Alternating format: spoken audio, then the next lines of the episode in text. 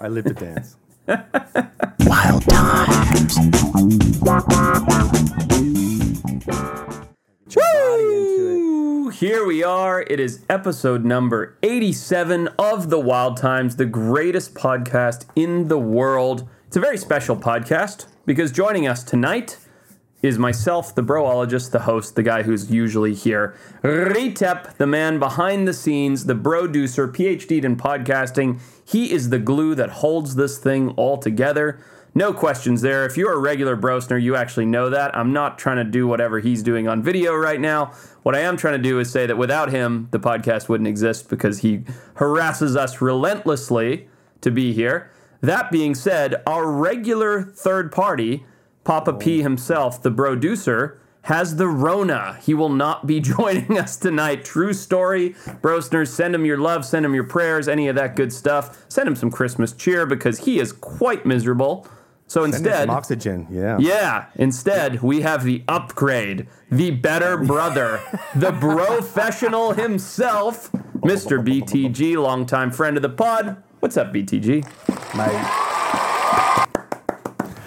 gentlemen, it's a, it's, a, it's a pleasure to be here. I am, uh, look, I, I, I like the fact you've identified that Retep is criminally liable for this podcast. Yes. As being Yep. the source, the singularity that makes it We have a contract now, sir. Yep. Yeah. It means anything that he, anything that I say, Retep can be blamed for. So when I start, you know, saying all these slurs and, and these awful, I, Oh, don't, yeah. I don't even know what bad things are. When I start saying bad non PC things, it's Retep's fault. That's the point. Yeah. That's No, he- okay. he- Got you on camera. I have I have hundreds of hours of you all on the edit cutting room floor, man. Yeah, so make a nice montage for the show to the judge. Blackmail at its finest. I love it. Bradley, what are you up to this Christmas? What's going on with you? Well, look, first things first, kick off the right start. I'm going to do the first ever Wild Times unboxing Ooh. with this bottle of scotch. Uh, I say scotch, it's a lie. I normally drink scotch. this is something different. It's a rye whiskey, and I only I only got it because of the story behind it. It's Tell us. Templeton. It's Templeton rye, which, as you'll recall, back like during. Prohibition, was like like the top. It's got a very sweet bouquet. It's like, like kind of like uh, sort of a, honey, orchids, a little bit of bat semen. Bat semen. Ah, that's the missing flavor. I always miss out on my, in my good fruit bats. whiskeys. Fruit bat, fruit bat, having been inseminated in the face twice by a giant fruit bat. I can, tell, I can tell you, there is a fruitiness to it. Got a little background music for you. How is it? Tell us about it. Tell us what you're getting. You know what? It's not bad. It's kind of light on the way in, Okay. and then and then it kind of hits you. If I gotta tell you, there's a little bit of cough syrup in there. It's not ideal. But there's a, but, but there's, a, there's a secondary warmth to it and just a little bit of a growl. I'm not going to say like a Wolverine growl, more like a more like a hamster growl, but it's nice. It's a nice Yeah. warm finish. I tell you, that is easy drinking. So this was, uh, according to legend, the most popular high-end rye whiskey during Prohibition. Run by Really? Retep's friends from Chicago, Al Yeah. Capone. and My and the best interesting- buddy. The interesting part of the story is the connection to wildlife. Is that his number one bar? I think it's called the Stockyard, which has been reinvented. Still exists, the Tavern Room in, in Chicago. You can go enjoy a great steak there. That's cool. But uh, and Chicago is one of my favorite cities. Uh, Mine too. Love great. Chicago. in the summer, in the winter, it is god awful. There's about ten days of perfection. Yeah. and and then it's just a great sweltering armpit, and then it's then it's the Arctic. Mm-hmm. Yep. So anyway, but the point was the connection to wildlife is this: uh, when the original Stockyard Bar was torn down, because of its historical significance, many pieces were bought up by collectors. Now, the current version of the Stockyard and Tavern Room bought the old actual physical bar, so you can go there and enjoy a drink there. Um, but one of the most exclusive and successful wildlife conservation breeding programs on Earth is the White Oak Conservation Center on the border of Florida and Georgia, in, on Yulee, in Yulee. So I've been there many times. I was a resident, uh, writer and resident there. They bought the original Tiffany glass window from Al Capone's bar, and you can now go to the bar at White Oak, and you can only be invited.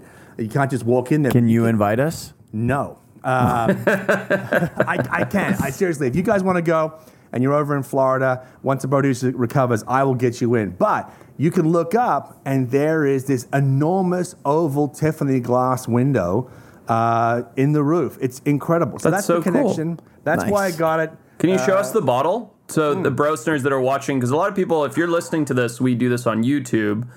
Templeton Rye, the good stuff. The good stuff. I mean, it's hard to argue with a label that says it is literally the good stuff. Now, it's, Um, it's, a, it's, it's a four-year-old rye. I got to tell you, it's very easy drinking. Uh, Nice. so you're going to enjoy it. The ladies will enjoy it. What I will tell you in this is this is the other part of the story that I love. Oh, there's it's more. a complete fraud because it's meant to be this small batch rye whiskey from Templeton, Iowa, hence the name. Okay. But it's actually brewed in their main uh, in their main distillery in Indiana. It was part of a class action, but it's still delicious. They've taken off some references on the label. I like it, and for 30, 40 bucks a bottle, it's great value. Cheers. That's that's the thing. So I've done a couple like live whiskey tastings with Uproxx. I, I got a great relationship with the the Uproxx magazine, and they're super fun people. We do oyster eatings and whiskey tasting. I know nothing, by the way. I'm not pretending to be a connoisseur at all. I know literally nothing. And the difference to me between a thirty or forty dollar bottle of whiskey and a three or four hundred dollar bottle of whiskey is I, I can't tell the difference. I mean, I'm like, this is good, a little bit burny, kind of some nice oak taste, and then I taste the three hundred dollar bottle. I'm like, this is good, a little bit burny, some nice like oak taste, and I, I just don't like. I- it's it's definitely uh, i mean once you get up into that 30 50 dollar range of whiskeys or scotches it all to me becomes about the smoothness right? It's it, it's when it's smooth it, you, it's it, it goes very up to like very smooth between like a twenty dollar and a fifty dollar, and then it's just like incremental. And then Yeah. I mean, it's like tasting wine. You know, you, you can't tell. The, if you gave me a blind wine taste test, I couldn't tell the difference between a ten dollar bottle and a hundred dollar bottle. It's just that alcohol weird like taste. When you get that weird, gross, like kind of rubbing alcohol taste. right? Do you get the spiciness or not? Um, but that's think- cool. I I, I, I am going hard in the other direction because I've just spent a Going week. hard. I bet you. Uh, are. yeah, I'm drinking water out of a hydro flask like an adult because I have just spent a week drinking so much. Um, I we did our annual foraging trip. I just literally just got back this morning. Um, Oh yeah, you've been following posting you on about it. social media. I mean, Yeah. you you guys should be arrested for crimes against mushrooms. I just I, we should, yeah, we, we committed mushroom pillaged- genocide. you pillaged like Vikings. Uh, I, I I can't believe that you got so many mushrooms out of one forest. That is now a mushroomless void. And if you realize the so there's a couple things that are kind of interesting. One is this is a, a once in a once in a decade mushroom year up here in Northern California. It was absolutely I mean, you if you were in the right habitat and you do have to know the habitat, you would look up like an embankment and the floor is just carpeted in mushrooms. Those little yellow ones, the hedgehog mushrooms, it's like these little golden puffs of life just out of this brown duff. It's absolutely incredible. And then we'd hike through these ravines and find these these bouquets of these black trumpets that were outrageous. And black trumpets are probably my favorite eating mushroom. Um, in three days with families and kids and everything else, we did like 150 pounds of mushrooms. Um, Wow. And, what's crazy is we covered like less than three square miles. Like it just went on and on and on and on. And we were just in like this pocket where it was just the fruiting was so good. We were very rarely off of our like hands and knees picking. Let, and let me um, ask you something. D- does yeah. it does it take away from the enjoyment of the mushroom hunt because it was so easy to get so much, or does it make it that much better because you get such a big haul? Be- because it's a once in a decade fruiting, you you just suck it all in. You're just like, this is so good because I know I'll now go Yeah. another ten ish years where Yeah. I'll do I'll be stoked if I get like one basket or two baskets of mushrooms. Wow. Um, you know, and so a you, difference. Oh, huge. Yeah. This is the first year since 2016 that I've been up here and even seen a black trumpet or seen a hedgehog Wow. mushroom. And one of the most, I, I look, two things that come to mind. First, first is an observation that your behavior is exactly what we would describe in carnivores as surplus killing. Yep. Um, Henhouse secondly- syndrome, baby. Syndrome. Secondly, I, I just want to ask you uh, you've identified your favorite wild mushroom, but what is the most valuable mushroom that you found? Because I mean, uh, did you get you get chanterelles up there as well? Yeah, we found. I probably found. So the golden shants are they're really early, but I still probably found about ten pounds of them in total. Um, yeah, which I mean, I can show you guys. I can go What grab is- some is- baskets what is, of them. what They're the outside. street value? The street value of those golden chanterelles. The golden shants are probably going for about 25 bucks a pound right now. Um, but the black trumpets, the ones you see in our baskets there that we're tilting up, which are the the really valuable ones, those are around forty dollars a pound right now, and we did about 110 pounds of black That- trumpets. that's the that's the lobster of mushrooms. Then It, at the moment, for sure. And there are times, you know, it, it's supply and demand. So when they're fruiting like this, the the cost is about to drop off because other all the other pickers, the commercial pickers, are about to figure this out, and they're about because this is legal, by the way. Obviously, or I wouldn't be posting about it. But um, people go out and they commercially pick these mushrooms and they sell them to restaurants. But we're on the very cusp of the season, the- or rather, the very beginning of the season, and um, so the price is still really high. 10 days from now, two weeks from now, people are going to be going out getting baskets like that all day long. It's going to fruit like crazy and the price is going to drop. But my buddy, the guy second from the right uh, in the blue hat, he just sold all of his black trumpets at $36.99 a pound in San Francisco today. Um, so that's, you know, we don't do it for, com- I don't do it for commercial value. I do it to dehydrate and pickle and everything else. And I save them all year and eat them because I love them. But uh, yeah, my commer two of those guys are commercial, and they'll they'll get they'll fetch really nice prices for them at the moment. So if you're a mushroom smuggler, now is the time because otherwise you'll be shoving a pound of chanterelles up your ass for no reason if you wait like two weeks. exactly. probably Unfortunately, feel you don't even have to smuggle them. Um, I could get into But, that. yeah, no, it's- probably a fetish somewhere. It's been it's been an I mean I came up here about a month ago and did porcini when and managed to hit that right. We got huge pulls of black trumpets, hedgehogs. I got some good chanterelles, and I think chanterelles are going to get really good down where I live in Santa Barbara soon. Uh, it's been a very fungal year indeed. Forrest, so can I'm, I, a fungal year. Can I? Can where's my invite? I want to come. I want to learn about mushroom hunting.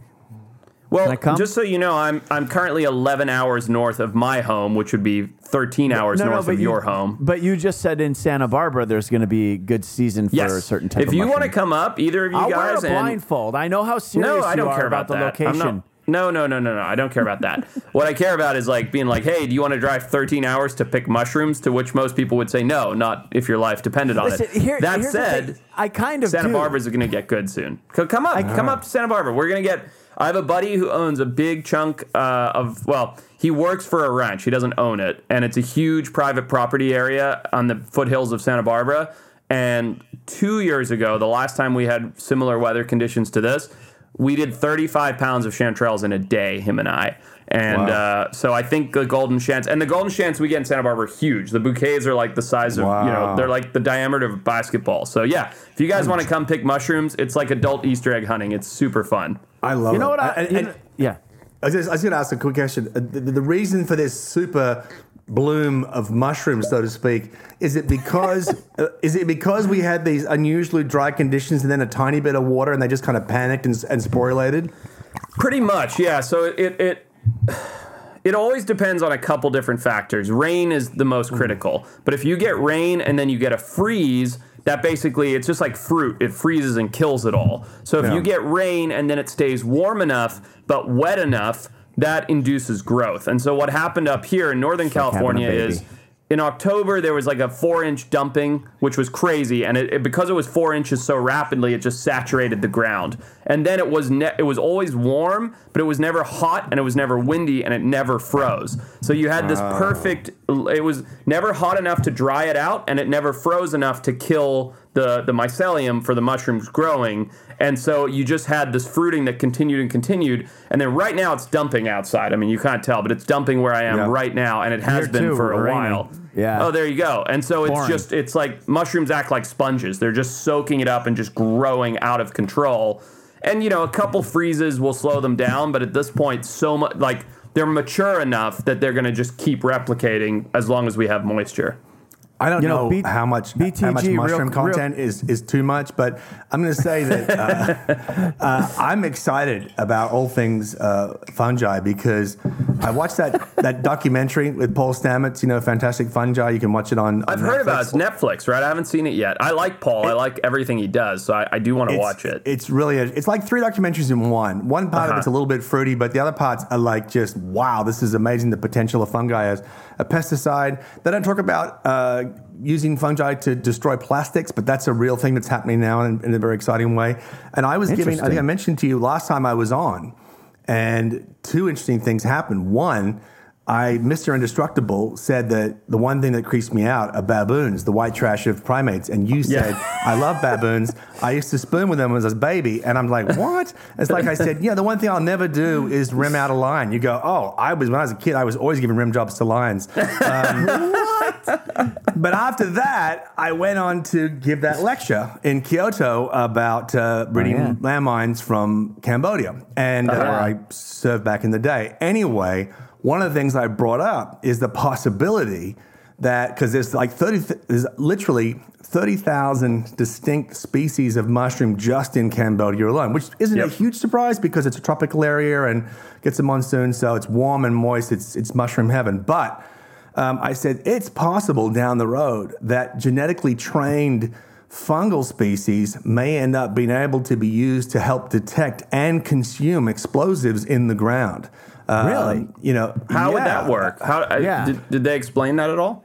That's really Well, interesting. Yeah, it is. It's it, they didn't address it directly, and I, I, I I actually, you know, basically sent out a, a, a friendly challenge to Paul Stamets and his esteemed colleagues to, to work Yeah. it out because they're already genetically altering some fungus to become effective pesticides, and they discussed this in the documentary Fantastic Fungi, which, as I said, you can watch on Netflix anywhere you want. Also, home of Adventure Beast. Might want to check that out just quietly.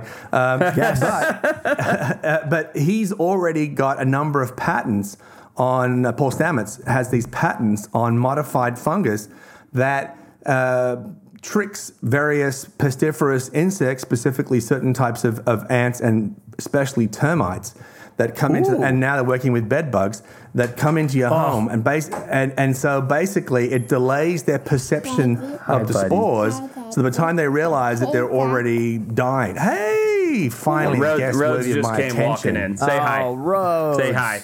Look at you, Hey, buddy. hi. Hi. You're not supposed to be here. Dad's supposed to be working. Go with mommy. Bye bye. Oh, he's Later, buddy. beautiful. Later. Sorry, guys. Sorry, brosners. You never, apo- I never, I never apologize for your offspring. Never apologize. Uh, you didn't see him they're- not clubbing. teenagers. Y- well, you didn't see him clubbing his little friend over the head at Friendsgiving with a with a mushroom brush the other day. So I had to apologize well, for was him the then. friend but- an asshole? What no, was she's a friend being an sweetheart. She's like the cutest little girl ever, and Rhodes is just like bash, bash, bash. She thought it was funny. Um, Ah, Anyway, sorry, so- I didn't so- mean it. so- so- to answer your question, how it would work is that the way mushrooms are connected with a whole forest is through the equivalent of their roots, which is called mycelium, right? And Hmm. mycelium is one of the most dense natural things in the world. About every every few square feet, you've got something like 300 miles of mycelium beneath your feet, and in almost every part of the world except for pure desert and pure ice Right. and snow. So the mycelium not only connect the mushrooms to the other in, in this living network, they actually connect the entire ecosystem and Yep. all the plants. So if, if you're a fan of, of Avatar um, and you wanted to know how a mammal somehow reproduced by connecting tails, I don't understand how that works. But if you liked Avatar and there was that the tree of souls or whatever it is thing that was the mother tree, the home tree, Yep. that thing that that principle is based upon mushrooms and their mycelium because plants can actually trade nutrients and information Yep. via the mushroom's mycelium. So it makes sense then. We already have plants like tobacco plants, other plants that we can use to detect landmines in fields, and when they detect the explosive um, materials, the leaves turn red over a period of days. Now, it's theoretically possible that genetically trained mycelium, uh, fungus can have this mycelium that could respond with fruiting bodies to landmines under the earth and could also be trained to literally just consume the explosive itself, rendering them inert. So Wow. when you consider how Wow. difficult the demining process is, particularly in, in, a, in a rainforest or a tropical area, it's so difficult because the land shifts every monsoon. This could be a way to use the natural ecosystem with some tweaking, not going to lie, to actually help us do something that physically is proving almost impossible. That is fat. That is totally fascinating. I, we've talked Really about is. sort of mushroom mycelium networks on the pod before, and how they act like basically the like the neurons in a giant brain, right? Like these mycelium Yeah. are like the, a brain around the globe or around the ecosystem, and the mycelium are the neurological pathways that signals travel through. What? So there's a couple things. One, and I don't want Paul, this to get back to Paul Stamets and be like, "Fuck that guy," because I think he's great, by the way. But Yeah, uh, from is. from the stuff that I've listened to and seen, he sort of has like a mushroom answer for everything. And I'll I'll be honest, I am nowhere near intelligent enough to understand whether or not fungus can are- cure we- we- everything. but we're but well he does believe it can. He Paul totally believes, in my opinion, and, maybe you have a different uh, understanding from watching his stuff. No, no, no. I, that, that's why Yeah. I said to you this this this documentary. Everyone should watch it if you're interested in natural processes and natural flora and fauna. But as I said, it's three different. It's really three different documentaries in one. It's the part about the science of mushrooms that I just found mind blowing their potential, and then there was the kind of fruity parts uh, of. of of, of evolutionary history and giving them credit for everything, and then finally the cure-all for everything. Now, I do believe, I do believe that there's enormous potential not just in mushrooms, but in all manner of plant and animal species and all manner of weird natural secretions to create medicines of value. I do. But yeah, he, he is a true believer. But where I get excited is, as I said, and it only gets like five minutes of mention, his Right. patents for, for natural mushroom pesticides, I'm not like, holy shit, this is mind blowing. The applications, and as I said, it wasn't mentioned here, but the consumption of plastic, there are now guys Mm-hmm. doing this commercially. That gets me really excited because we got a big plastic problem. Oh yeah. Now, I think, look, on a day to day basis, I'm not typically worried about landmines. And that's because I live in California and where I travel to, even though I've been in Mozambique a lot and I've seen a lot of blown off arms and limbs, and in Cambodia, actually, um, I- it's not something that worries me on a day to day. Maybe that makes me insensitive. Plastic pollution worries me on a day to day. It does. Yeah. Every single day. And the idea that we could train certain fungal bodies to eat plastic, now that's exciting. Like, I, I, I don't know how that works though. But well, this Can is already break it happening. down? This is already happening. They're, they've noticed in high concentrations of plastic landfill that Mm-hmm. microorganisms are now evolving to eat plastic anyway. So a little Oh, bit interesting. So, so it's, it's it's a selective breeding process once again. Sure. Someone had an enzyme that started breaking it down. These are Sure. novel enzymes. Sure. These are enzymes that didn't exist until fairly recently, and they are proving successful. So we're going to end up possibly with a situation whereby pollution is going to be certain types of, of, of, of waste pollution, particularly plastic products, are going to prove useful to certain organisms who will then outcompete existing organisms that we also need. And then there'll be a boom bust cycle. Uh, and we saw this similarly in a numbat uh, habitat restoration project in, in South Australia. For those that don't know, a numbat is a marsupial anteater, very long tongue. It's a cute kind of rust colored Adorable with, creature. with sort of tan stripes. And Um, you, yeah, and by the way, can I can I interrupt you for one second? No, please. For anybody listening, BTG's show on Netflix, Adventure Beast, has one of the funniest. Well, it, Uh, undeniably, and I don't care who fights me on this, it's the funniest numbat humor you will ever see because nobody else has ever attempted to make a numbat joke in history. But secondly. The, the animation and, and maybe I, I don't know if BTG wants to go into it exactly what happens or not, but the animation of what happens and the the nuzzling numbats is phenomenal. So I just wanted to hype that up for a second because if you haven't seen it, it is a treat. Well, I, I, I can. I, you definitely got to watch Adventure Beast. It's available worldwide on Netflix. There's no excuse for not watching it, really. If you don't have an account, get your mum's account. Um, if your mum has succumbed to COVID, then she can't stop you from using her account. That's Um, true. Yeah, good want, point. uh, Give your parents COVID. Give your DM parents me on COVID. That's the Instagram. I'll give you Forrest's uh, password. for There, it. there you go. But the, the, I, t- I will tell you one true story behind the numbat thing, other than my love of, of numbats. And to finish my previous point, there was a habitat rewilding, uh, you know, restoration project in South Australia. And numbats now these days are only really found in South Australia and Western Australia. Um, and they wanted to clear up this garbage dump that was in the middle of this uh, this habitat zone, and they cleared it up, and numbat numbers dropped because they were actually living in the dump. And remember, they're eating termites and ants that also congregated in the dump. So it was one of those interesting problems, and we might have that uh, down the road with plastic eating enzymes, insects, fungus, that might outcompete other species that we need, and then when we solve aspects of the plastic problem in certain regions, there'll be a little mini collapse. But that's a long term problem. Now, the numbat joke that I love that's based on a true story, there's a moment in the show uh, where you see the numbat lowering his testicles via his elastic peduncle, which is this little connection between the scrotum and the body. There's like Now- four words in that sentence that Peter didn't understand, by the way. Testicles being the first one, but please continue.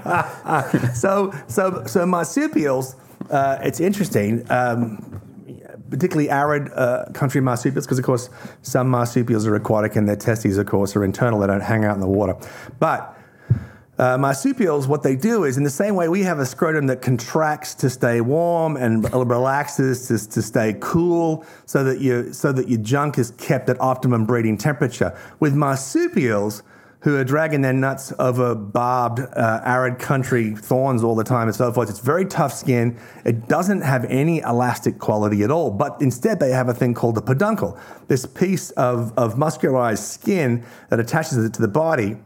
And if they get hot, they relax it down like a yo-yo. And if they get cold, they pull it back up and they can and they can control it as they want. So what happened was many, many years ago, I was doing a, an event, a media event at Taronga Zoo in Australia, where I'm the governor, and I was doing this media event about Tasmanian devils, which of course I'm from Tasmania, and I care very deeply about uh, their recovery following uh, devil, ta- devil facial tumor disease, which we've discussed on the show previously. Yep. A- And while we're talking about how important this critical work is, behind us in the exhibit is this big male Tasmanian devil. And for reasons known only to him, he did the ultimate photobomb. He just yo-yoed his nutsack with his peduncle for the entire media comp, like 20 minutes. 20 minutes, lowering his peduncle, tapping his nuts on the ground, bringing them up, hitting the belly, tapping on the ground the entire time. And I, I was biting my cheeks on the inside, bleeding into my own mouth and throat to just not stop laughing out loud. So, and, and everyone was trying to be respectful. It was the, one of the funniest media moments of my life. And that moment makes it into the show with a numbat, so everyone will go away knowing what a peduncle is. Yep. Love there's it. certain there's certain animals that that I feel like are just kind of uh, grumpy assholes. You know, like you're like Yeah. you're you're at a zoo. There was that one video we posted at a zoo where uh, like a monkey or something. I can't remember, but he basically like some guy was just like, "Hey, let me get a picture."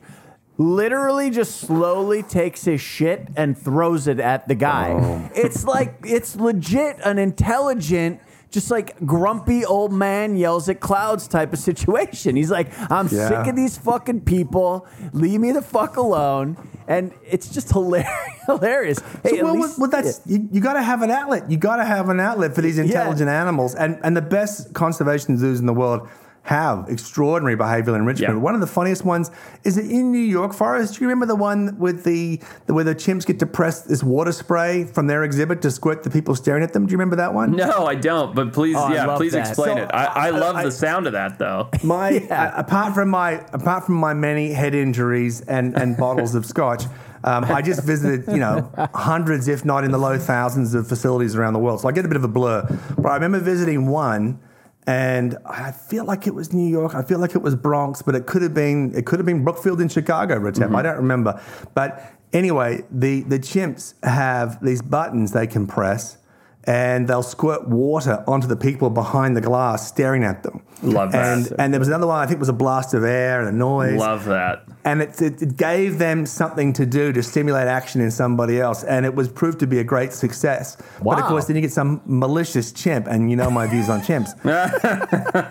and, and they're just doing it, doing it constantly. But it's, it's, it's a great idea. And I've been involved in many different programs, not just for higher order mammals like primates, but also bears and things like that, where we develop these quite complex activities for them to keep them stimulated. And quite frankly, for all of us during the pandemic, that's us. We need to think. We need that BE. 100%. Yeah, totally. What do, what do we need to stay sane and not go mental? Because there's a lot of people who are not using technology enough, like we're doing here, to keep their brain and their emotions on a happy level. so I'm sometime- very. Oh, sorry, Peter. Go ahead.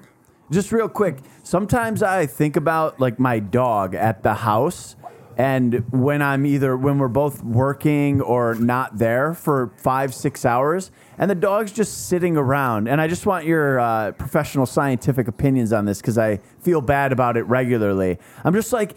Is the dog bored as shit? Because I couldn't imagine Yep. just sitting around all day. It's like, so what do you do? How do you stimulate the dog other than taking him for a couple walks a day? Like a good What kind amount of time dog is that's it? What kind of dog is it, Retep? He's a real piece of shit. He's a he's a Chihuahua and a Terrier. He's 11, and he's he But the terrier should tell you everything you need to know there, BTG. Well, Uh, I, I mean, that's wow, that's fascinating because the terrier is very rare to get a slack and idle fat bastard terrier. Right, I mean, exactly. they are just highly motivated, foraging, hunting type, aggressive, high He energy is. animals. But is. Chihuahuas, I mean, so I mean, so wildly inbred. right. Yeah. Um, they're made as- for, as for idleness. They are he's made for much more idleness, Terrier, yeah. but but he's How old but is he? like, He's 11. I'll say 11 this. now. I don't. I don't want to interrupt still acts BTG like as a he thinks two-year-old, about it. though. I'll say. Go, go, go, go. Yeah. I'll say this. So it, it so depends, right? And, and this is I, I preach this to like every one of my friends. Don't buy a dog based on fucking looks. Don't do it. And if you're listening to this podcast, do not buy. Don't go out there and be like, "Hey, I live in a sweet one bedroom studio. I need a fucking in, in like Arizona. I need a husky." No, you fucking don't. Okay, because you like picking a huskies. mate. Yeah, no, wrong, wrong. And I've said this so many times. I think dog ownership is wonderful. I love my dog, and I make sure that he's never bored for more than a few hours. He's always got somebody to walk him, or I take him on a walk. He climbs mountains, everything. I am not cut out to have my favorite breed of dog anymore, which is a Rhodesian Ridgeback. Because when we had Rhodesian Ridgebacks, I was living on a giant farm, and the Ridgebacks ran around all day long. You know, Right. get a dog that suits your lifestyle. Nothing to do with looks. If you live on a ranch, get a working dog. If you live on a farm, get a working dog. If you live in an apartment, get something that has been bred for companionship that wants to lie around and sleep 15 hours a day. And so uh, I'll let BTG weigh in as well, but are dogs basi- bored? Absolutely. If you get the wrong kind of dog, a working dog, a hunting dog, and he's stuck inside for 12 hours a day, that dog is going to be miserable. And that's when you get neurotic dogs that are tearing up your furniture and destroying your throw pillows and pissing inside and all that stuff because they don't have an outlet. They don't have anything to do. And you come home from your nine to five and you're like, I'm tired. I don't feel like walking the dog today. And all your dog wants is to get outside and run and work and do what they've been bred to do. Because keep in mind, all dogs have been bred for a purpose and they want to do what they're bred to do, what they're genetically predisposed to do. And then you're like, oh, you know, Fluffy the Husky doesn't want, I, I don't want to take him outside of my one bedroom apartment in 110 degree heat in downtown, you know, Phoenix. And it's like, it's it's wrong. Don't do it. Just get a dog that's right for your lifestyle. That's so. I always, I would say we can you know. Again, we got a lot of mushroom content on this episode, and now we're, we're we launching into mushrooms, proselytizing baby? about about dogs. But uh, you say that you first of all read my book, "Why Dogs Are Better Than Cats." That'll Oh, answer a lot of your you go. questions about about that. Secondly, uh, as as as Forrest has pointed out, you know, we we often choose if you're smart and you choose a dog that suits your personality. One can only assume. Um, you know that Retep's dog uh, likes to guzzle lard and watch porn, Right. And and, and, and so he's happy. no, you don't want because. I didn't pick a dog that suited my personality. I was gift. I was bestowed this dog from the mean streets of LA. So, so, so I would say to you is that the problem is, is there are different types of behavioral enrichment, but some small dogs and Chihuahuas at the top of this list suffer from stress and easily easily stressed out. So you don't Yes. want to do doing too dramatic to change their environment, or it might really upset them. But one of the simple things you can do is put them on a little bit of a diet and then hide food around the house and uh, in, in like little plates and so forth. And now he's hungry and motivated, and he can start using his little doggy senses. And he's half terrier; he should be able to find anything. And he'll start r- running around the house, looking for food, looking for treats, and that might be a way to awaken his his creativity and problem solving. Love that. And also give him a little bit of, of stimulating exercise. Don't ramp it up with new toys and loud things unless he loves that because certain animals start getting stressed very quickly. You'll see them pull out their fur and scratching their ears. So start gently, a little bit of a diet. We do this with animals on, on late night shows. What I do is in the morning, we get them, we feed them a half feed, and then I bring their favorite stuff, whatever it is, to Yeah. feed on the show, and then they don't pay attention to the lights and the people in the audience.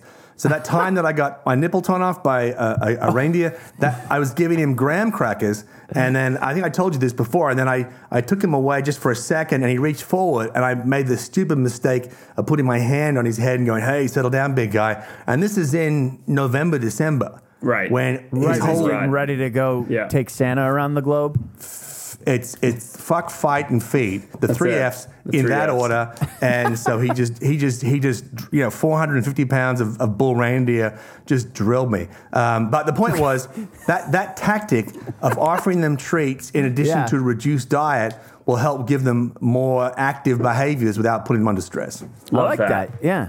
That's that's good advice. So- I'm gonna legit start that today with his. No, that's great. That's great. I, I, BTG just gave everybody listening a very good bit of behavioral enrichment for your dog at home if you're out working and your dog doesn't have stuff to do.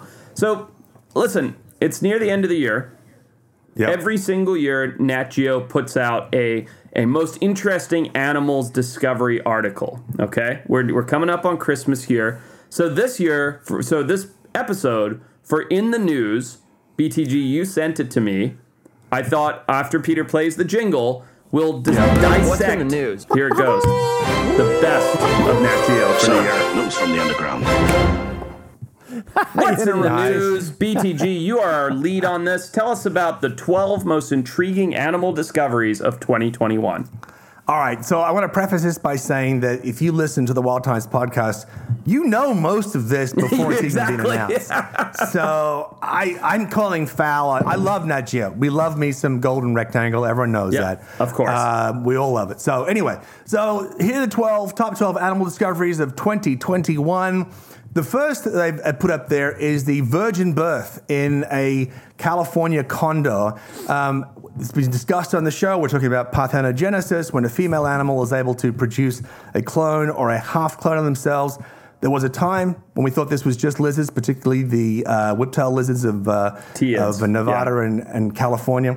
And then and then we kept looking and we started finding it in insects. We found it in copperhead snakes. We found it in bonnethead sharks. Um, there's been very rare occurrences in birds that were successful.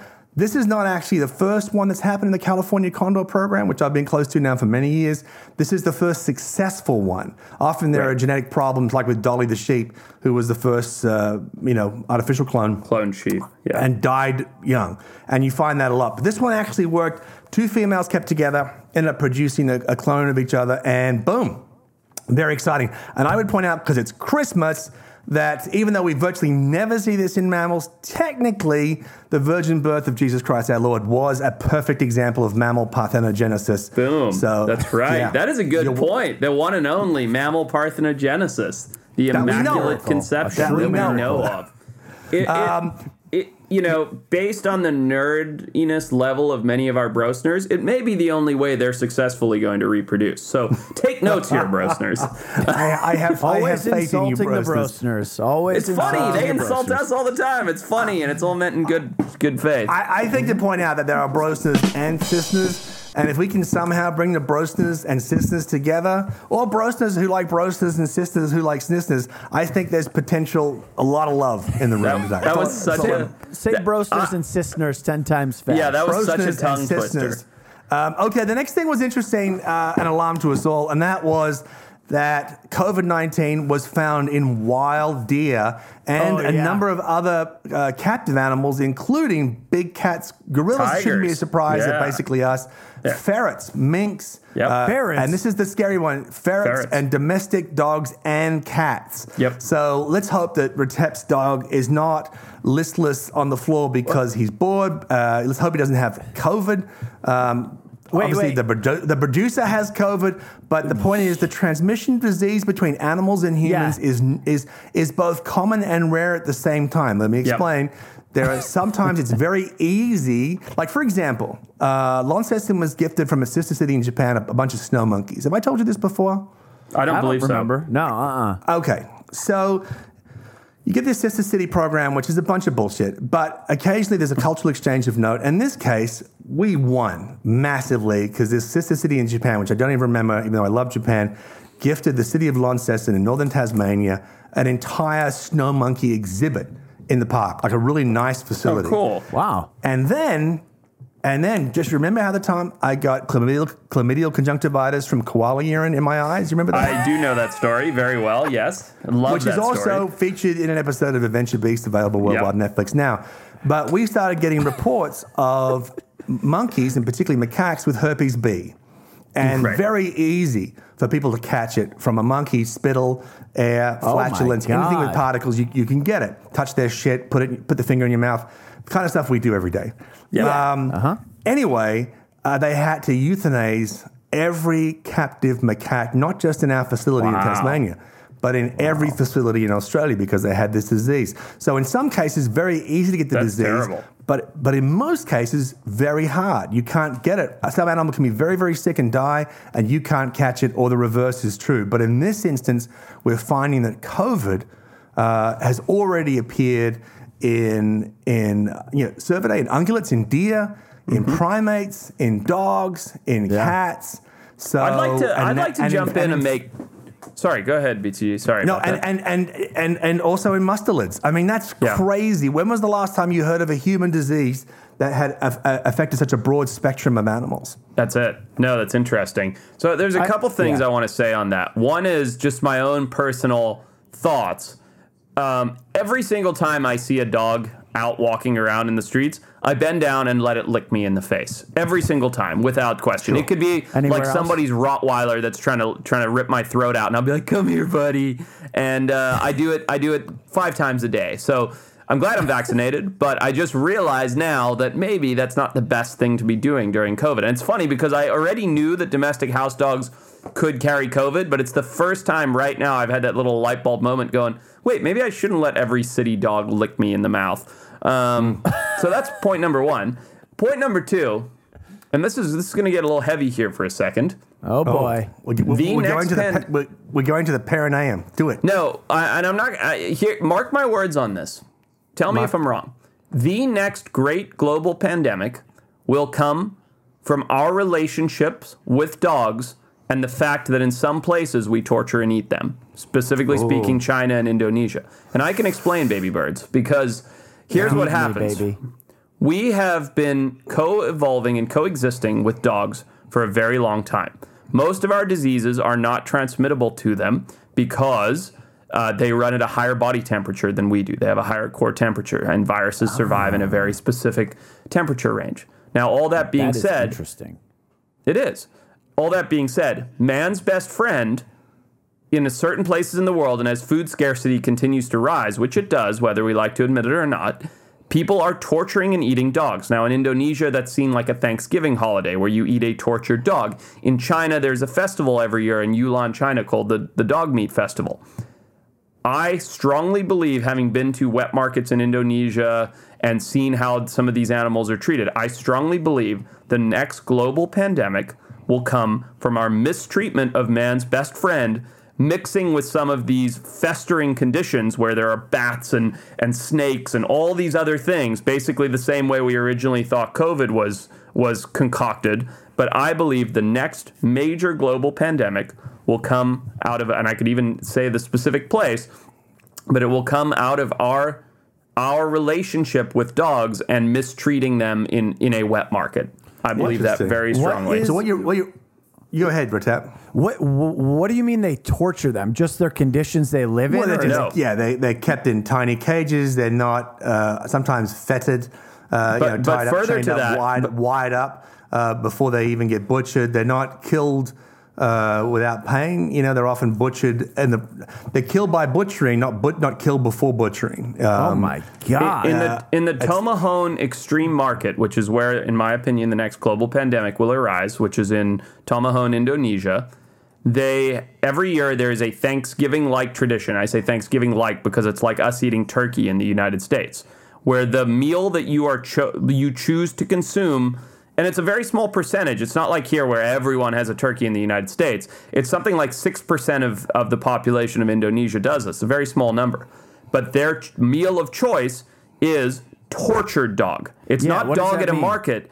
It means they take dogs and they torture them because it releases a certain, you know, indoor, uh, it releases adrenaline in their system and it changes Oh, the flavor of the taste. meat. Yeah. Interesting. Yes, so they- Uh, that's horrible. I know. I know that.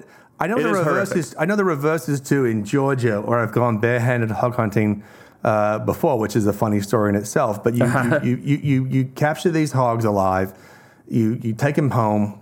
And you, you know, you tether them with rope in the boat, but then you, Sure. because it's all marshes, and then you take them home, Yep.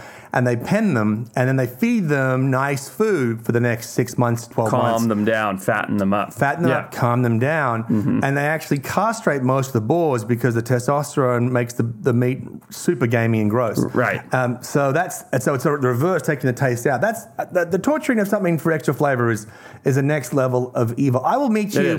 Three quarters of the way there. I don't know that it's going to be specifically dogs, but I don't disagree with your thinking. Okay. I think I, I think what you're really saying is is a certain domestic animals that we've lived beside for so long and we're easy to handle are going to become the new bushmeat because we've wiped out most of the bushmeat. Right. You know, we're running we're running out of turtles in, in Asia. We're running out Everywhere. of pangolins. Everywhere. We're running out of Yeah. yeah. So so all that kind of stuff. I, I think that's highly possible, and I think I think the consumption of diseased meat and, and the and the cross pollination of pathogens is is certainly a very scary area. And if you think back to the previous scary diseases, to SARS and Ebola, where did they came from? They came from, Mm-hmm. animals. animals. we didn't think we can get diseases from, and in some rare cases, a la the bats, the bat guano eaten by pigs, pigs eaten by people. Right. I mean, who, who could have imagined that? And that's exactly what happened, and it'll it'll happen again. So I think that's. I think it's I think scary. I think I tell you what's going to hit first. It's going to hit Santa Barbara, and I'll tell you why. because because Santa Barbara, people who haven't been there, it's this beautiful luxe jewel by the sea, ensconced in these stone mountains, and it's massively over resourced. There's a bunch of billionaires that live there, and it's on the main transport lines between LA and San Francisco. And 100%. so Yep. it gets supplied with, with quantities and quality of goods it doesn't deserve by virtue of population, true. except for the wealth and the fact that there's no incremental cost by dropping off on the way to San Francisco. Yep. And it's a beautiful place. And it also is one of the most profoundly uh, dog uh, friendly cities in America. And Oh, you no can question. take a dog with you anywhere. Anywhere. Anywhere. If you're going in for anal bleaching, you can take your dog in there. if you, you go into a restaurant, you go into uh, anything, you can bring your dog. Am I wrong? You No. even have a, and there's a dog parade. Dog every parade. year Yep. where you Every walk year. down the streets Yep. and everyone sniffs everyone's butts. The dogs do the same. It's a big thing. So I think I think I think Santa Barbara. I think these jaded billionaires looking for something exotic are going to be the first to eat that tortured dog meat. Yep. And I and I, and then they're going to turn on their own. But uh, anyway, let's get back to that. Wait, wait, Nat- wait. I got one no, more. Go, go, Retep, go. One more quick question because I want to prevent Forrest from leaving for a very long Yeah. time because I know he's got to go. But No, I uh, want to go through the rest of the list, by the way. I know, I But know. continue. But so I, I've uh, I've had this question now for like the past month because I read an article that said SARS one. They basically discovered the the animal that it was caused by within a month, very very quickly, a couple months. They they were able to trace and track where it came from. Yet with SARS with COVID, it's been two years, nearly two years, and they still don't know where it came from. So I want to get your guys' opinion now, after all this time. It, it, you know, the theory that it came originally from like a pangolin that a bat shit on or whatever, is that is that still valid? Wouldn't they know that by now, or is it like something completely different? Because everything I'm reading is like, oh yeah, it still came from an animal, and then there's like the lab leak theory. But how do they still not know two years later with when SARS one they knew in just a couple months? oh, that I can, can I I can answer the first Yeah. part Go very ahead. quickly. Go ahead. The first part was that was because the, it wasn't a strictly controlled media blackout on people asking questions in sensitive areas. Um, are you familiar with the case of the Chinese tennis player Peng Shuai? Yeah, the recent one that Yeah. se- she accused someone she, of she sexual posted assault. about sexual sexual assault, the vice premier of China, and she's got millions of followers. She's one of the top doubles players in the world, and within days, all her social media accounts were scrubbed. Now there's all these fictional uh, build-ups. I'm, I'm not saying the Chinese government is deliberately responsible for the release of COVID they developed as a weapon. I, I discount that, but the point was that there is high political tension between China and the West right now. Yeah. Uh, some people believe the economy is growing too quickly, and it's about to collapse, which means that there's going to be a certain degree of political desperation to retain power. And so you've got people with the resources to wipe out for example, a celebrity's social media accounts to protect the identity and the reputation of one person. Yep. Imagine what, what could happen if, if they wanted to protect the integrity of an entire scientific system that stumbled upon this, uh, whether it was through investigation into new materials, whether it was uh, uh, examining an infection, we don't know. But how it could, how you can prevent an investigation in that sort of conditions very easily, whereas in SARS one it was much more open. Everyone was trying to find a cure very quickly. Right. The same with Ebola. So I think you've got a political factor in there, which I'm not a conspiracy person. I'm just saying there are some places that really welcome, uh, you know, uh, people helping them out with their investigation and getting different opinions, and there are some places where they do not want it and they can stop it. And they do. I mean, we Yeah. see that in wildlife science all the time, by the way, because it becomes political. It's like what happened with the tortoise and a few other things. It, it Yeah. becomes political, and people try and shut it down so that they can control the narrative. We, but we had our, we had our visas canceled to China to, and I love. I grew up in Hong Kong. Love China. Love Chinese wildlife. Love Chinese zoologists. But we had to get three different permissions to go and film wildlife in certain parts of China.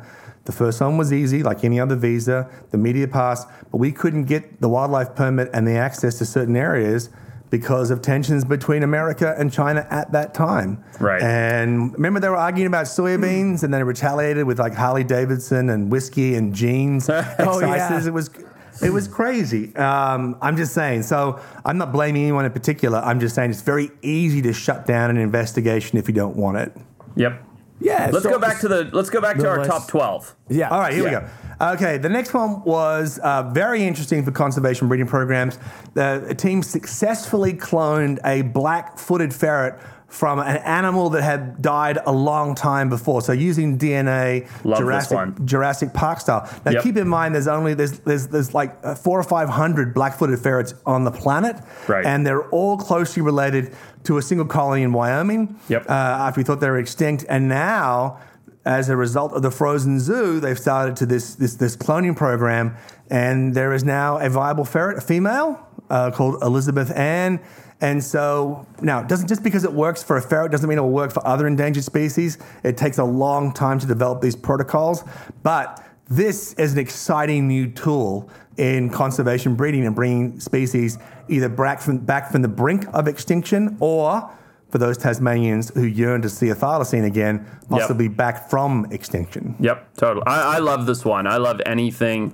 I've talked about this many times. I, I fully believe that cloning animals that we have wiped out in the last hundred years is a great thing if we can do it right.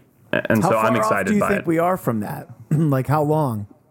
Well, it's happening now, but just the, the process of doing each individual species. So, for example, in conservation breeding programs, like using IVF, because Yeah. you can't get animals together. So I spent, a, there was a, the, the top lab over in uh, is the group. And uh, again, over the, one of the main labs, Dr. Linda Penfold, uh, who's America's leading reproductive biologist.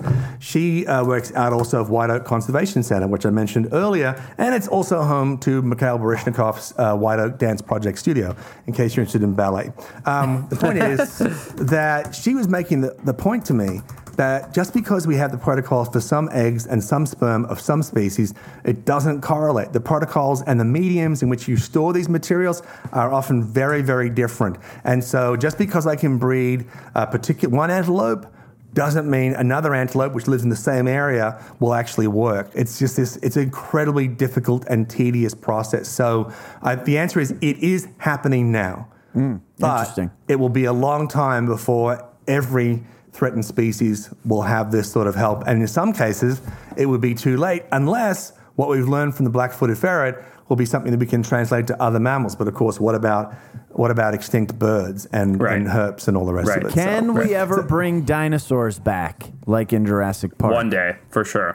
Maybe, but we've never found. Unlike unlike what they said in in uh, in uh, Jurassic Park, we've never found really effective DNA from Right. all the stuff we've got. We get even in that movie. Hello, That's this is your other son.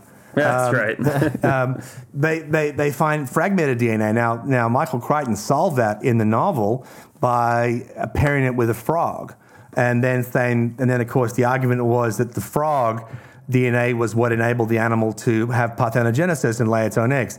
Now, there's only like two Oh, different species of frog, uh, specifically the common reed frog. It's only happened in, it's an African frog, only happened once in captivity that's had parthenogenesis. And that frog had also bred before. We don't know how it all works. Right. But frog parthenogenesis is actually really, really rare, but it worked in Jurassic Park. But contrary to what was in Jurassic Park, we've never really found effective DNA strands for this kind of this kind of genetic work um, for genetic resurrection. Okay, the next thing was exciting was they found here. We, as you know, we're going through a global uh, a bee.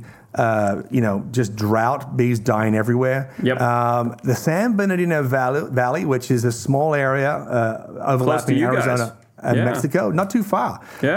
Um, they found this little wetlands there, and uh, I'm sorry, it's, it's this very interesting area with these unusual plants and flowers, and they have found that it is basically um, the Atlantis of bees. Just this unbelievable cool. explosion of bee species. Get Nice. this. 497 species of bees That's living wow. in just over six square miles. And they're That's endemic fucking to that region, right?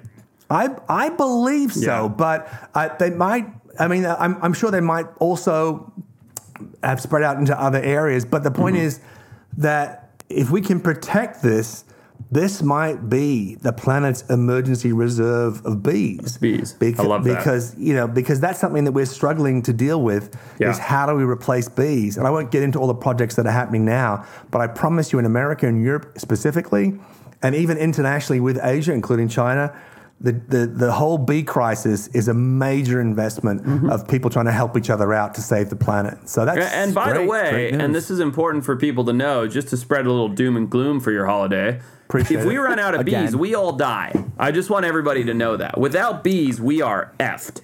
And well, so, I think, I, I think all our major, just about all our major food plants are pollinated by bees. Now, a lot Yeah. of good work is done by beetles and other things, but Sure. we would have to, if we didn't die, we would have to get, we would have to adapt to a very different diet immediately. and be very creative in how we, yeah. we- your mushrooms are gonna just the value, the Yeah. street value of your mushroom haul. that's why. That's why. to That's why. I'm dehydrating and stockpiling. I'm just waiting Yeah. for that bee collapse. because most mushrooms are not pollinated by bees; they just sporulate.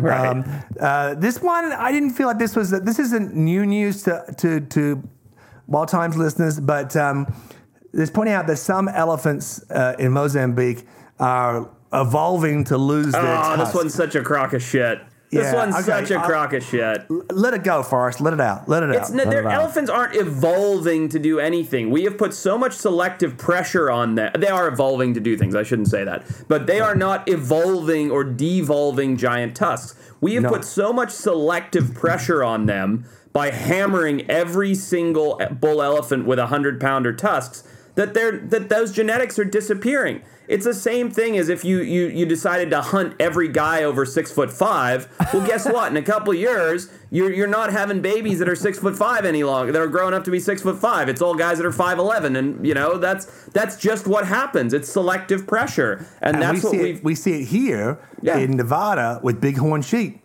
Right. And and now the alpha rams, the dominant rams, are not massive horns anymore because the genetics for those massive rams is largely shut out by They're permitted gone. hunting. Yeah. And yeah, no, it's it's kind of sad. So that to me that was kind of a who the fuck is hunting rams? Wouldn't that be super easy? They're not like evasive, are they? You're, you're Well- wrong on like many fronts there, Peter. Yeah, they're I'm very gonna- hard I to get close to, and they're a huge trophy animal. Yeah, and I would just also say that that kind of that's just such intellectually constipated thought. It's like you like you like you're fisted by Andre the Giant trying to pass that ossified stool. Listen, No, I mean- Andre the Giant could drink an entire 24 pack of beer on a plane and not have to pee.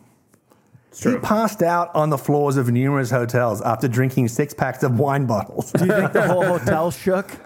yeah, probably. Um, rest in peace, Andre. Um, but Love yeah, him. no, they're very hard to get close to. If you get a chance, I think it's the it's, what's the the Bighorn big uh, Bighorn uh, Conservation Project is out on the border of of, um, of, of like- Nevada. And, Yeah. and it's I visited it. It's great, and even those animals, and they heli they heli lift those guys in slings into conservation. It's incredible to watch Forget they don't get a lot of support. Go out there, visit it, uh, give them some money, uh, go and see the animals. I got to tell you, they're incredibly hard to spot. Their fleece absorbs the reddish dust of the mountains, and Wow. you've got to have a good set of binoculars to spot them. I can see why hunters love hunting them.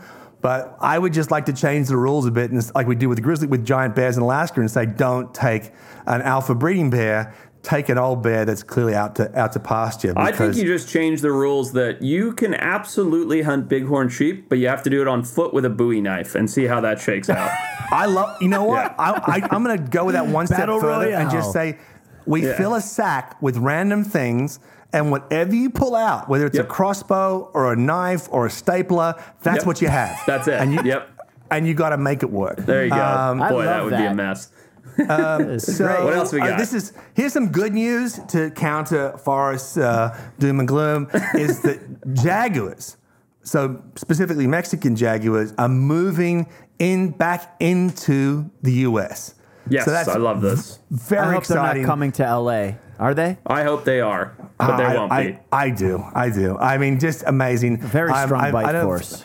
For those who, uh, brosters who follow me on uh, on Instagram or whatever, you'll see pictures of my face being rearranged by a Mexican Jaguar cub in a captive breeding program in Fort Worth Zoo. Um, they're incredibly gorgeous cats, incredibly powerful, and they become instantly the most powerful cat in the U.S., completely eclipsing the uh, the uh, the mountain lion. These are a big, big animal with a powerful bite. This is very exciting news, and potentially could can can drastically change the ecosystem. Um, in, the, in the same way of wolves into uh, into Oh, yeah. uh, Yellowstone.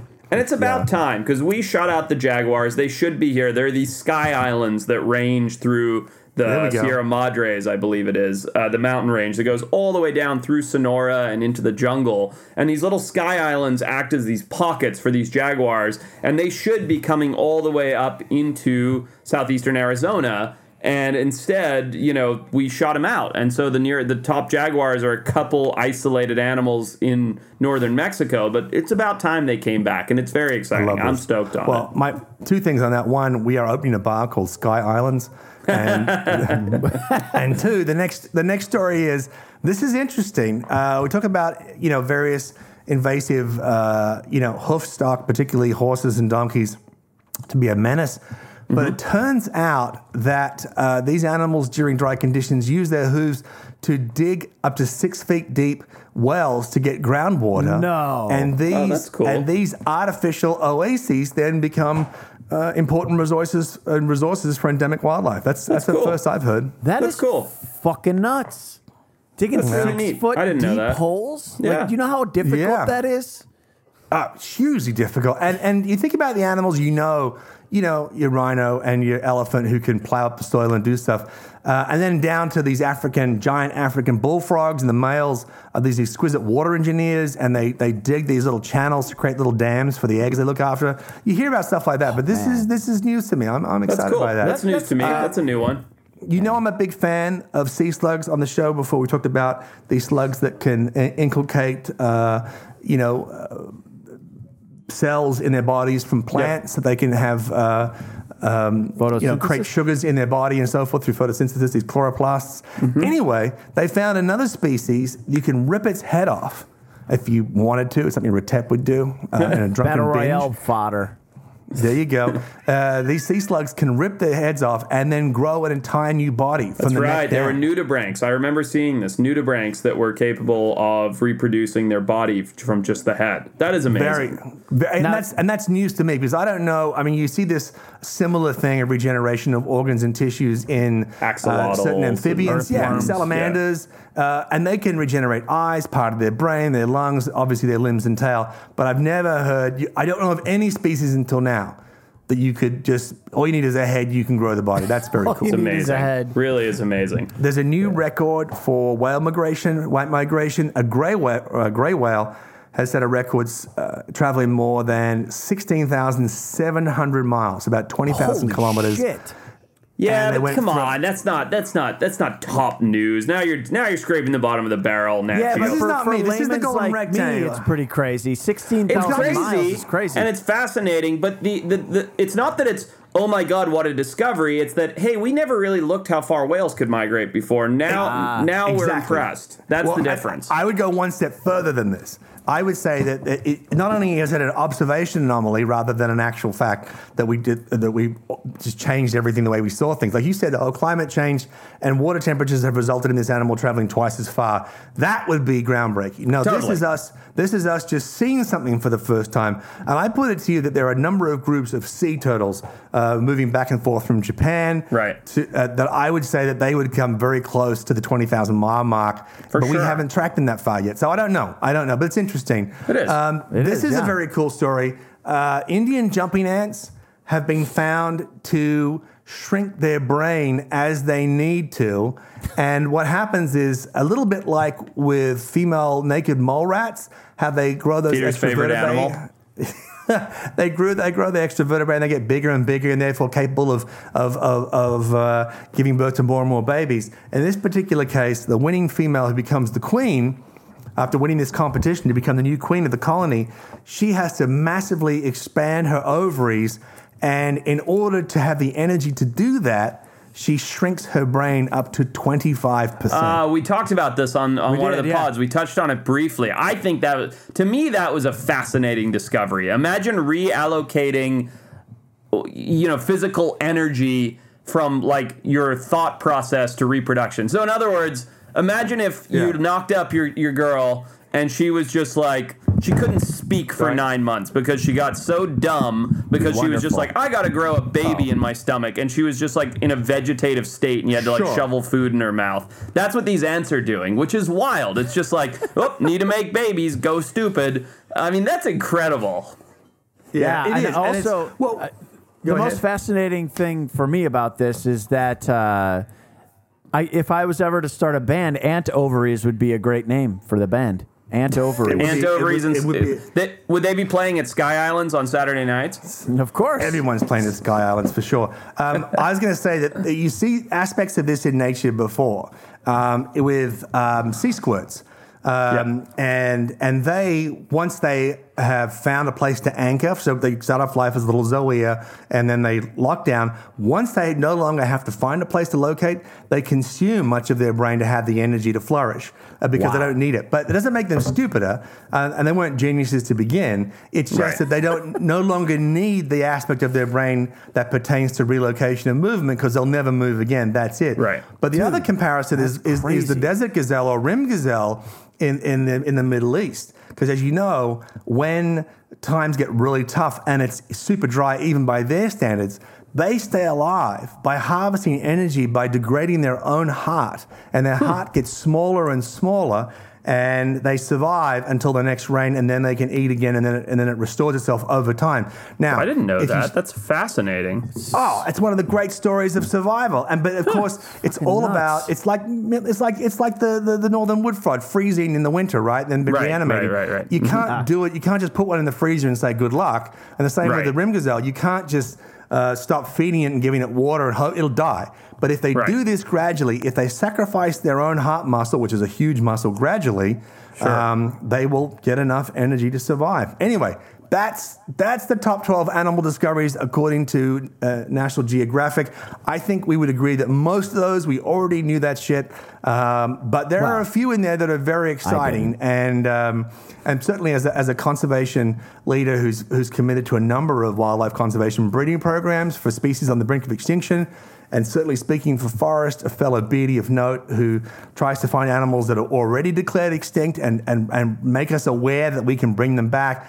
I, I vote that the, uh, the cloning program with the black-footed ferret, first time from mustelid, is, is probably the most exciting news this year. I think that's my favorite one as well. I'm on board with you there. I love that one. Definitely not Ted- elephants losing tusks. That's nonsense. Ted, Peter, what's your just- favorite story of 2021? Animal story. Uh, News, just, rather. Just the uh, the ant ovaries. It- It's related to the uh, naked mole rat, which I love, and then the fact that the ant they battle. They they have this uh, interesting battle to become the queen, and then all they do is shut the fuck up and decrease the size of their brains. It sounds fantastic. Speaking as, as relatively new dads, on behalf of myself, the producer, and the broologist, I don't, it's it's not. It's about mama brain, you know, mom, new mother brain, and they go all to loopy. Nah, it's everybody. It's parent brain. You're so friggin' tired Oh, yeah. all the time, and uh, I, I so you know, if if I could blame that on my enlarged ovaries and my reduced brain size, I, Why wouldn't you? I would. I would. I, remember once I, was so tired, my phone went off by the bed. I reached over the bed to get my phone and fell asleep, like half on the floor and half on the bed. And Nice. my wife came in and thought I had a heart attack and died. That's how. Welcome to the fog, ladies and gentlemen. That is what happens when you have kids. Any Um, excuse, any excuse to uh, be able to get away with uh, acting stupid or not having to put uh, effort into thought is a nice break from society. So It is. Look, it has been a tremendous year for wildlife. It's been a tremendous year for this podcast. This has been a wonderful episode. We've had BTG, the professional himself, here. Listen, if you're sitting around these holidays, you get you getting driven nuts by the family like I am. I'm at my in-laws right now. Um, do no yourself. wonder he hasn't smiled the entire time. No, not They're one. I can't. live, of course. I haven't, I haven't smiled in a week. Um, I. Uh, you get a dimple cramp when you finally do. You get full on cramp dimple. Um, I'm gonna DM do yourselves a, a, favor. Hey, you're stepping on my thing. Do yourselves a favor, okay? Go and watch Adventure Beast on Netflix. I've it. watched the whole Yes. thing.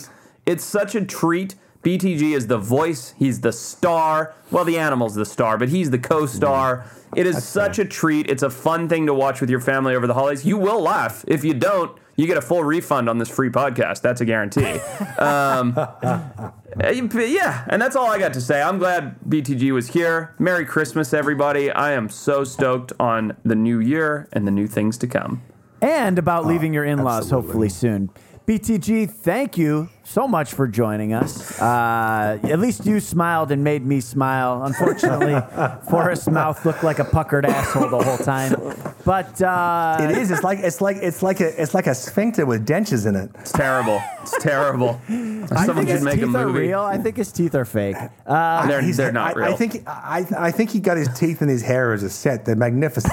oh, you yeah, at too. the Dollar General. Um, so if you wanna, if you want to follow uh, BTG on Instagram, that's at Tasmanian underscore Grizzly, right? That's that's me at That's it. Tasmanian underscore Grizzly on Instagram. Come on over. Uh, it's always weird and wonderful stuff. Uh, I'm old, and therefore I go into too much detail about extraneous subject that interests no one but you, brosners It works. and sisters. It works. So It's beautiful. I enjoy it. It's just And I like wanna say thank you. in visual format. Exactly. No, it, it really is a visual form of the podcast. I just want to say thanks again for having me on. I always love catching up with you guys. Uh, I wanted to come on one more time before the end of the year and just uh, share my best wishes with everybody. Uh, the COVID Omicron thing is real. We've all lost friends now. And I just want to say to you, one of the, the keys to success as a military operator and certainly as, uh, as a creative professional is to understand the parameters of your mission, understand what it is you have to work within. And I would say to you, the current environment is such that the COVID is a binding parameter. Now, one of us now has COVID, and I hope Pat's well and his wife and his child. It's a scary thing.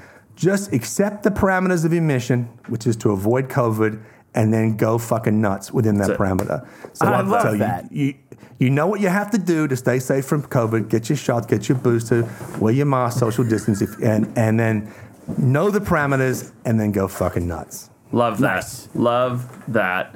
The Wild Times Merry Times. Christmas, everybody. Merry this Christmas. is the Wild Times podcast. Do the thing, Retep. Merry Christmas because now you've both said it. Live within your parameters of COVID. Hopefully, this is all over soon.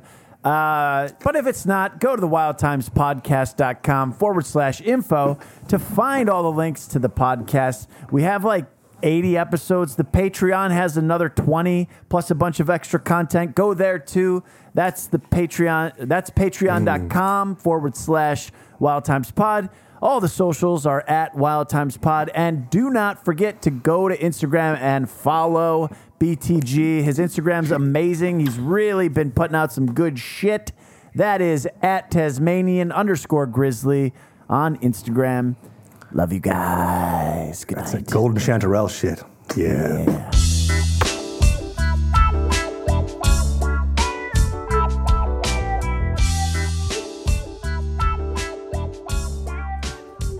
Peter, where are you going? You just, you just, just, just, just digging down for the, some perineum action. Oh yeah. Uh oh. Uh, that's night, it. everybody. Forrest is, Forrest is getting dragged. Oh, I see I'm good. I'm good. That was pretty funny. I don't know if you saw she crawled behind to try and stay out of the camera, and you could just totally see her crawling by. Everybody's gonna see it online. It's hilarious. I just, I just assume that all of us have women crawling around behind us on the ground. That's just yes, how they we must live. be at all times.